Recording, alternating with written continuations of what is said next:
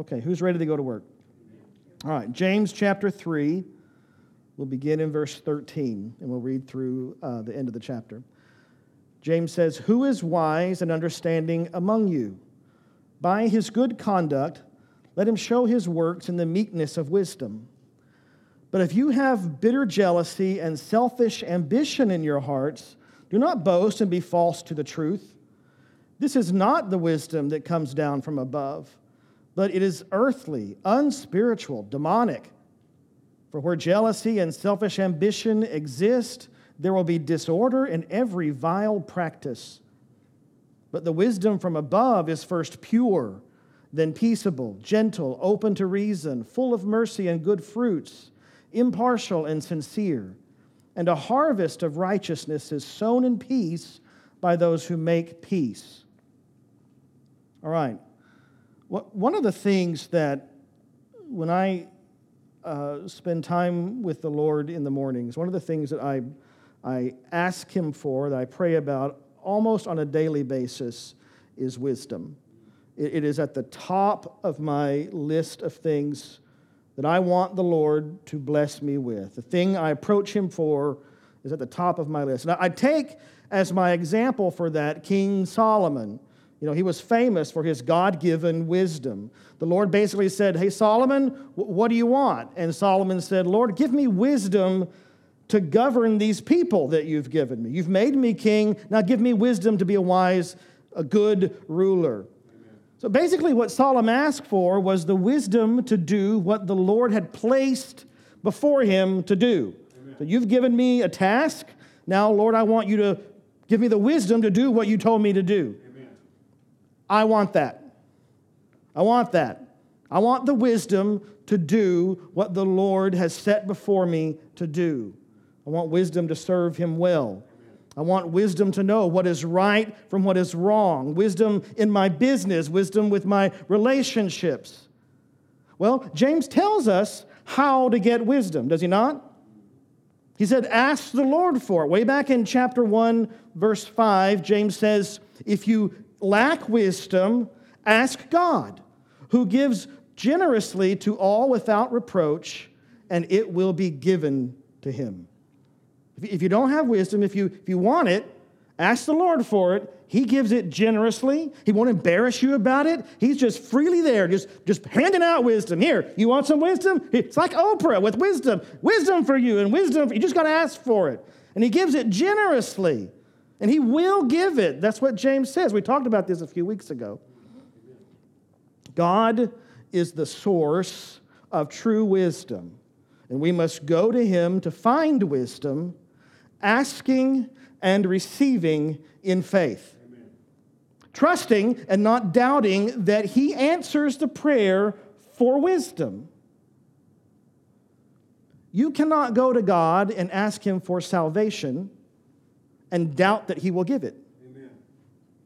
Amen. Because salvation is by faith through grace. Amen. So if you have no faith, if you doubt, then your prayer for wisdom is you, you cannot ask the source of salvation for salvation, doubting that he will give it. Amen. You cannot ask the source of wisdom for wisdom, doubting that he will give it. James says, if you ask God for wisdom, it will be given. Now, that's a pretty conclusive statement. Amen. There's not a lot of ambiguity there. You ask, you will get it. He will give it. Look at, look at what verse 6 says, though, in chapter 1. He says that, that conclusive statement, if you ask, it will be given. He follows it up with the big word but. so there's a catch. There's a catch. Now, now, why would James say it this way? Why? We, you know, he says very definitively, ask and it will be given. And then he follows it up with, but you got to meet these certain conditions. You, you must not doubt. Well, I, I think he has a twofold purpose in mind here. I think he means to assure us and also to challenge us and warn us. So he means to assure us in the asking Ask God for wisdom, trusting, not doubting that God will give it. You ask, He wants to assure you in the asking. You have every right to go to Him to ask for wisdom because He gives wisdom. Don't doubt that. He will give you wisdom. And on the other side of that coin, he means to challenge us or, or warn us that when we ask for wisdom, when the, and that God will give, you must trust the wisdom that he gives. Now, I'm, I'm drawing that conclusion. So basically, he said, ask God for wisdom, trusting that he will give it, and then trust the wisdom that God gives you. Now, that, that for me, when I, I, come to that through two different experiences. One experience is a, a very human, very practical experience, a lived experience, and the other experience is what I experience in the Word in James chapter 3, when he talks about, we have a further discourse on wisdom. So, just very quickly, the human experience first. This is, this is surely you all know people. I'm not the only one who has ever experienced this you know people who they'll come to you and they're worried about a situation that they're in. They don't know the way out or they don't know what the right thing to do is. They have a difficult situation, and so they come to you, trusting you, asking you for advice. So, what, what do they want from you? They want your wisdom, right? They want your wise counsel. So, they come to you asking you for advice. And because you are a Christian, and because you love your neighbor, you love your brother, you see their situation, you hear their predicament, and you are concerned with them. Not just for them, but with them. So now you, you work with them and you get all the details of the situation. Okay, well, tell me what's going on. How is this affecting you? What, what are the details? What's happening? Let's, let's work this out in wisdom. And so what do you do? You, you put your mind to it and then you try to give them the best, most wise counsel that you can come up with and so you do that only to find out that they just ignore it and go do what they were going to do in the first place anyway, whatever made them happy. There was no, I mean, so twofold. There was trust in the asking, right? Yeah. So the guy comes to you and says, I, I, hey, I know my friend over here. He's, he's going to give me some good counsel. I, if I ask him for advice, he'll give me advice. I'm going to go ask him. So there's trust in the asking, but there wasn't trust in the receiving.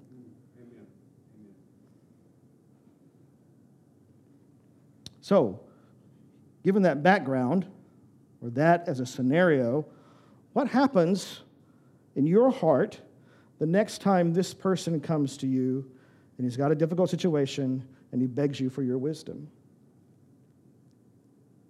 So, how do you see this guy now? You see him like James describes this person. He is a double minded man, unstable in all his ways. So, are you going to be naturally inclined to spend time and energy trying to help him through his problem? Probably not. And why not? Because he didn't listen to you the last time. Amen. You, you spent mental cycles I'm a computer guy. I think in terms of cycles, processor cycles. You've only got so many cycles to burn. 100%, you, you can't do that all the time. You need some downtime. So you spent some mental cycles on this, and it was for nothing. Why am I going to spend more mental cycles on it? To quote James, this person must not suppose he will receive anything from you. He didn't trust what you gave him the last time. Now, to be clear, God is infinitely more patient with us. He's infinitely more forgiving with us than, than we are, than any of us are. And again, James is unequivocal in his assertion that if you ask God for wisdom, he will give it. Follow me here. The warnings that James has given us are all about the instability of the person who is asking and receiving wisdom. Amen. There is no mention about God wavering in his provision. Do you see it in verse, verse 7? We move down just a little bit. James says, For that person, the one who asked for wisdom, that's one he's talking about. The one who God provided wisdom, but he doubted the wisdom of God. He either doubted in the asking or he doubted in the receiving. That person must not suppose that he will receive anything from God. So the, the barrier is in the receiving, not the providing, not the giving. Amen. The consequence, or should I say maybe the judgment, is in the receiving. Do you, do you all know one of those people? I think, I think my wife may have mentioned uh, one of them this morning. They, no matter what you do for them, they will just not receive anything good. I know you, you got to know somebody like that. Everyone knows somebody like that. You can compliment them, and then your compliment is met with negativity. I heard a, a pastor talk one time about how um, he destroyed a woman's joy, not meaning to, but trying to, trying to be humble. But he met her compliment with negativity. She came in the door and she said, Pastor, I'm really looking forward to the sermon today. And he said, Well, at least someone is. I mean, he was self deprecating. You know, we all do that. We're self deprecating, and then we, as a form of humility, I'm guilty of it. But it occurred to him that he took that woman's joy and trampled on it. Some people just won't receive anything good from you. Compliment them and they're met with negative. You give them a gift and there's something wrong with the gift. Right? Well, it's not this it's not that color or you know, it's okay, whatever.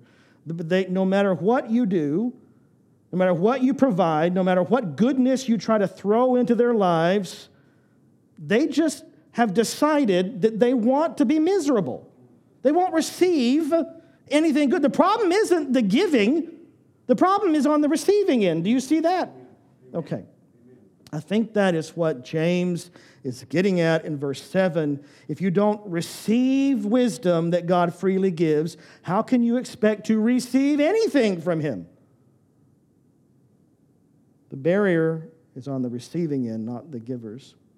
I think, at least in part, that is why James gives us the discourse that he gives us about wisdom in chapter 3. So, James seems to be telling us how to know that the wisdom we have is, in fact, from above, from the Lord, and therefore should, in fact, be trusted. Amen. Amen. He does that by acknowledging a common problem that we have. It's a, a lingering question in all of our minds, particularly when we face difficult situations. How do I know what is the right thing to do? How do I know that this wisdom is actually wise? Because not all wisdom is wise. Back in James 3, it's clear from our text this morning that James agrees with what I just said. Not all wisdom is wise. In verse 13, he starts, uh, he starts out by asking a question of the church. He says, Who is wise and understanding among you? Now, now he's asking the members of the church. Remember, James is writing a letter to churches. He's asking the members of the church to look around and to consider who they regard as wise and understanding. Who, who do you put up on a pedestal? Who do you think is worth listening to? Look around you and look at those people. Why do we regard someone as wise? Why do we regard them as someone that needs to be listened to? What are their traits? He wants us to consider what it is that makes one wise. Look around you. Who is wise and understanding among you? It seems to me that there is some confusion in the church about what true wisdom looks like. And therefore, there is some confusion about who and what we ought to be following who and what we ought to be trusting. In the Sermon on the Mount, specifically in Matthew 7 13 and 14, our Lord Jesus tells us, well, he warns us that, that there are, are two different paths in front of us. He warns us to enter by the narrow gate. Do you remember that? Because the narrow gate, the, the, the, there's a, there's a narrow gate and there's a wide gate. The, the wide gate is, uh, and the easy way, those lead to destruction. So those who enter by that gate, by the wide gate, they are many. Many people go that way because it's easy and the gate is wide. It's an easy way because there's no, there's no war with the flesh on this way. The gate is wide. It's, it's so wide, in fact, that anything goes anything from atheism to, to transgenderism and everything in between. There's no war on the flesh, there's no assault on your sensualities, and there's no assault, there's no war on your morality. Just like the witch from the tale of Hansel and Gretel, the wide gate it stands and looks at you with a smile and it beckons you to come and it promises you pleasure, but it provides destruction. Now, Jesus said there, there's another way, guys. Amen. Amen. So there's another way, and this way leads to life and not destruction. But the way that leads to life is hard, and the gate is narrow, so only a few will find it. He says, don't, don't go with the crowd because they're on the highway. They've got lots of elbow room. They can do it. There's no problem for them. They have to, there's no dying to the flesh for them. There's no challenge for them. And everyone's going that way because it's easy. He said, don't, don't follow the crowd. You, you take the road less taken. You go the hard way. The hard way leads to life. James seems to have the same idea about wisdom. There, there is wisdom that is not wise, but it's easy, requires nothing really of yourself. In fact, it exalts self. But that wisdom leads to destruction. And there is wisdom that is from above, wisdom that is truly wise, but it is hard. Amen. Amen. And it leads to life. So look at how James describes wisdom that is not wise. Verse 14, back in James chapter 3. He, uh, he contrasts the wise person with the person who is full of bitter jealousy and selfish ambition. Your, your King James probably says envying and or bitter envying and strife.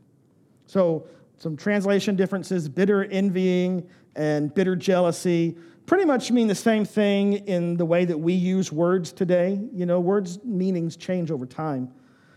But strife and selfish ambition. Now, there's, there's some nuance there. In the, the King James, I think, uses the word strife here in a different way than what we use strife. We use strife to mean conflict. But the, the Greek word that's used is eritheia, and it means a strong drive for personal success without the safeguard of moral inhibitions. So you, you all know this guy. He will do anything he has to do to get ahead. So it refers to someone who's going to do that, do, do whatever he has to do and step on whoever he's got to step on in order to secure or ensure his own success. Is that selfish ambition? You bet. Does that kind of thing cause strife? You bet. So if you, if you think about it, it's almost humorous that James feels the need to tell us that bitter jealousy and selfish ambition are not marks of wisdom. He said, This, this isn't wisdom, guys. Bitter jealousy, selfish ambition, that's not wisdom. It's almost funny that he has to tell us that, but, but think about it just for a minute. I mean, James is writing almost 2,000 years ago. And he's, he's trying to address confusion about who people should look up to and who they should listen to. Because they're listening to the wrong people, looking up to the wrong people. And in the last 2,000 years, has anything fundamentally really changed in the human condition in this regard? I mean, look at who we, who we put on a pedestal. Look at who we regard as wise. Look at who we're all listening to. Why does anyone listen or care what Elon Musk has to say? The man's a degenerate. I don't, I don't mean that in a hateful way. I mean, look at his lifestyle. But he's got 40, 50 billion dollars, so, well, he must be wise. Who do we put up as models of, of wisdom in our society? The rich? The famous? The powerful? I mean, there's nothing inherently wrong about being either of those things rich, famous, or powerful. Nothing wrong with being a politician. God knows we need good politicians. But I'm, I'm painting with a broad brush here. Um, so I know that there are exceptions. But w- would you say that on the whole, that rich and famous and powerful people that our society looks up to and puts up as, as, uh, as people that are wise and who should be trusted, would you say on the whole that they are characterized by meekness and good works? Or would you say they're more characterized by selfish ambition and bitter jealousy? I mean, that road, selfish ambition, bitter jealousy, that road's an easy one. That gate is wide. That wisdom requires no self sacrifice or humility. It serves the God of self and it worships at the altar of self interest. I think James is clear this kind of wisdom is not wise, it does not come from above. In fact, in verse 15, he says that this wisdom is earthly, unspiritual, and demonic. Well, that's a, that's a pretty that's pretty rough terms there. Demonic. This wisdom is from the devil. And that is why, or the reason it's demonic is because this wisdom produces disorder and every vile practice. That's why, where there is disorder and vile practice, there is jealousy and selfish ambition. Those things are allowed to run unchecked. So, who is the object of selfish ambition? Who is the object of bitter jealousy? Who benefits from those things? Self. I do. People will reason and they will justify themselves into all kinds of wickedness in order to get something that they want. You ever seen someone do that? They make all kinds of excuses for themselves to get what they want. They know it's wrong, but then they start reasoning their way out of, out of the sin. Because, and reasoning their way into thinking why this is right for me, why this is wise for me. That's, that's jealousy and selfish ambition at work there. James paints a very different picture about wisdom that is from above. He says it is that the person who trusts and follows the wisdom from above, the wisdom that comes from God, is known by his wise works or by his good works, his good conduct, his meekness. The thing is that bitterness and selfish ambition come very naturally for us. One of the interesting things about that warning is that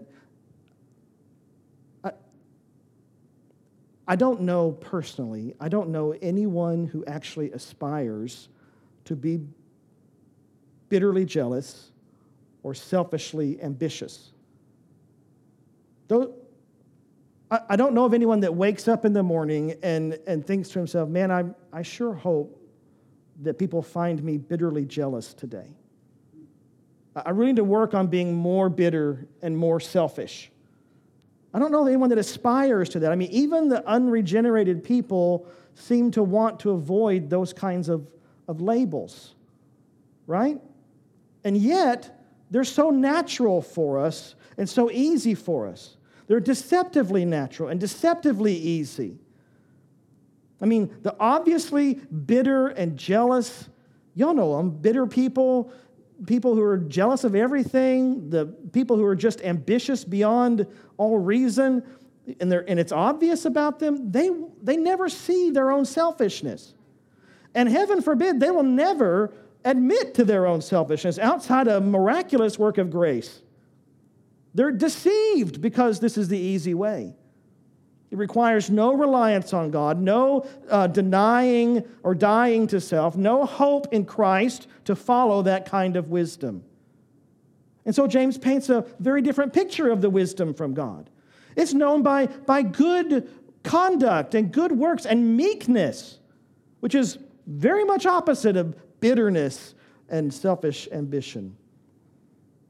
So, in, in just the same way that, that James said, remember back when he was talking about faith and a live faith, he said, You know, you, you show me your faith apart from your works, and I'll show you my faith by my works. You, you want to see what a live faith looks like in someone? Just look at what I do, follow my works. Well, now he says, You want to see someone who has wisdom from above, that's operating in the wisdom that comes from God? Look at his good conduct, look at his good works and his meekness. How many public figures can you think of that are characterized by, by good conduct and meekness? I think meekness is lacking in a lot of pulpits, especially prominent pulpits. Not a whole lot of it these days. Amen.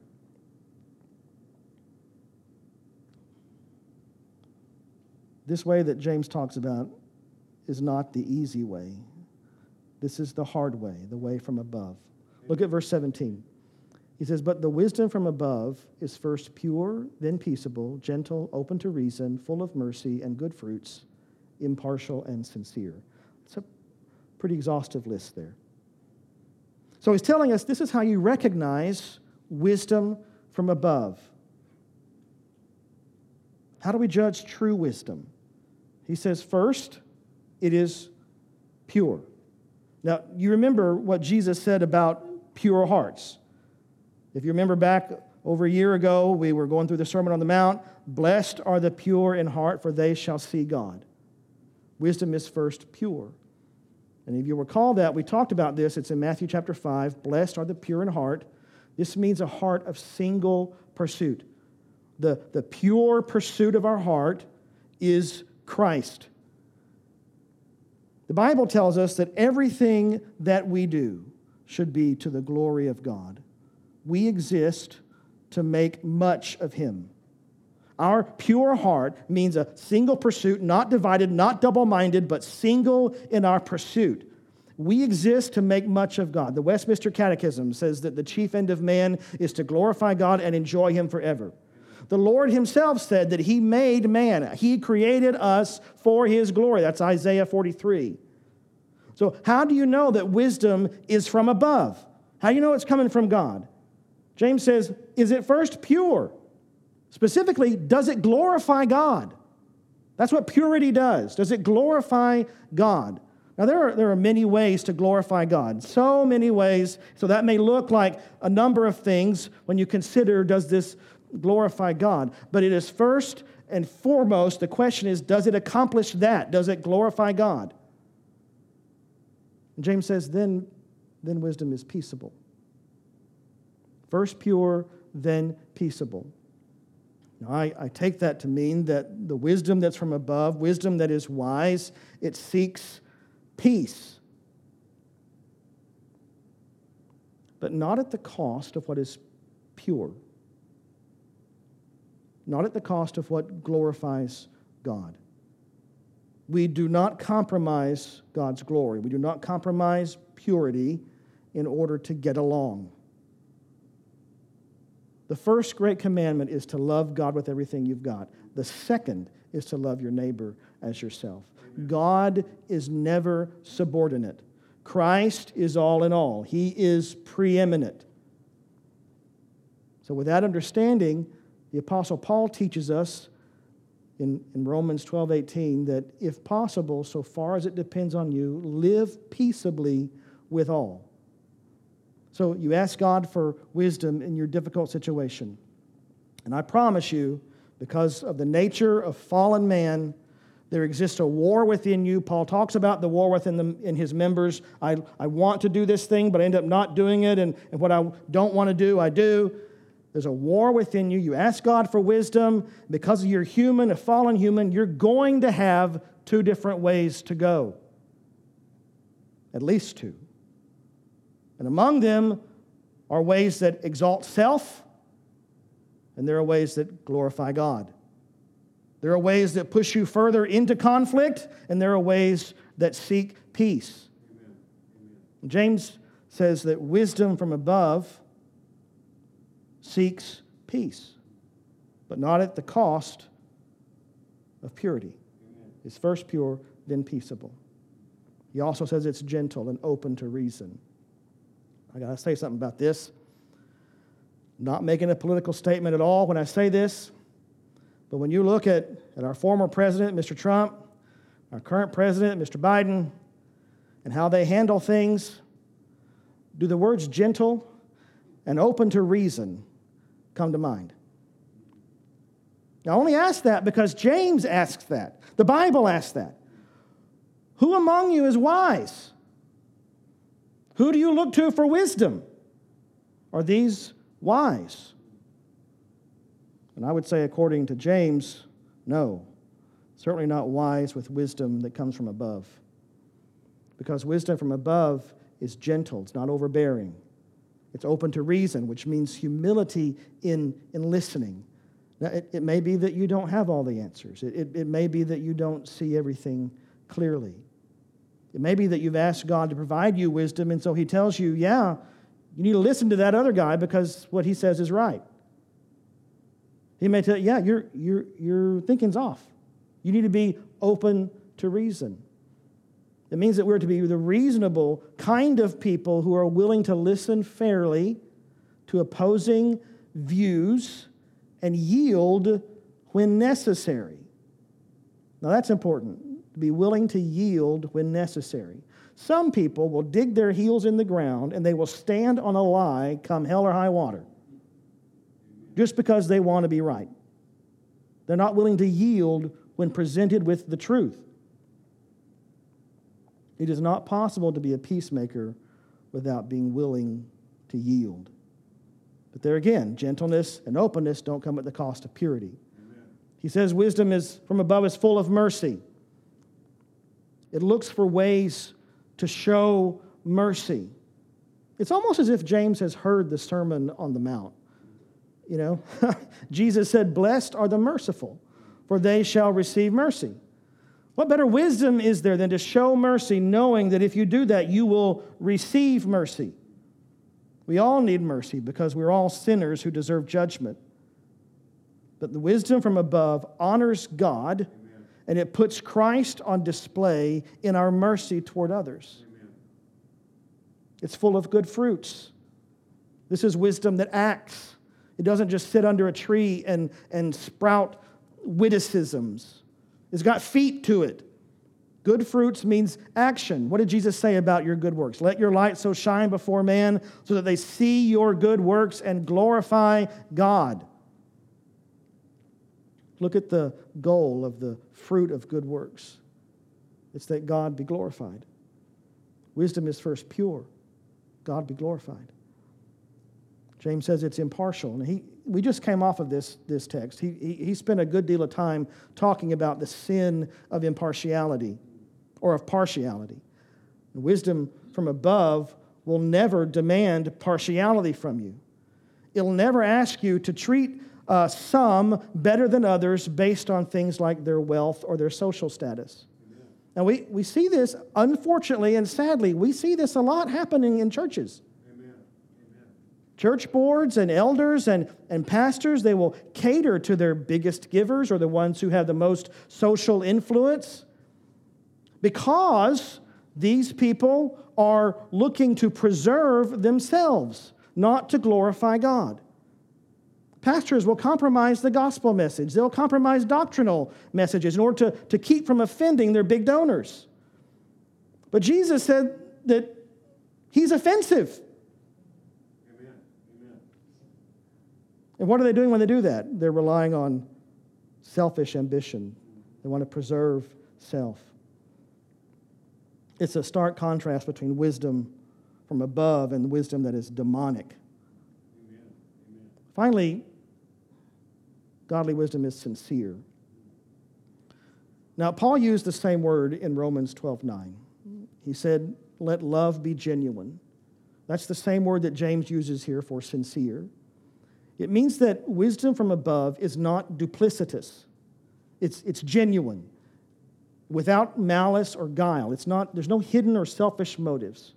An example of, of how you might, might interpret this uh, might be if, if you decided to do the right thing, but for the wrong reasons. So let's say you, you might volunteer to help someone out who is in need, but your motive for doing it is not love, it's selfish desire to control that person.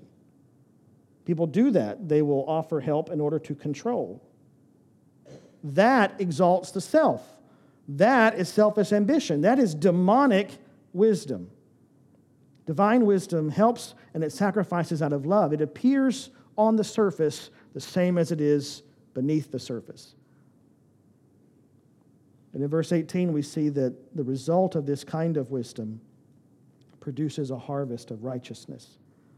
In other words, this is the way that leads to life. Amen. Not just for you, but it produces a harvest of righteousness. Jesus said, Lift up your eyes and see that the field is white for harvest. He's talking about all the people who are ready to come. When you, when you walk in wisdom that is from above, you are a peacemaker to the glory of God. And the Lord promises you a harvest. This brings me back to the warning way back in chapter 1. Trust God for wisdom and trust the wisdom from God. The questions that we're so often faced with because we're fallen beings is what is the wisdom from God? Which, which way do I go? How do I know this is coming from the Lord? And James gives us several questions we can ask. Litmus test, if you will, to see is this wisdom from God? I don't want to be the guy who asks for wisdom and then goes and does whatever self serving thing I had originally planned.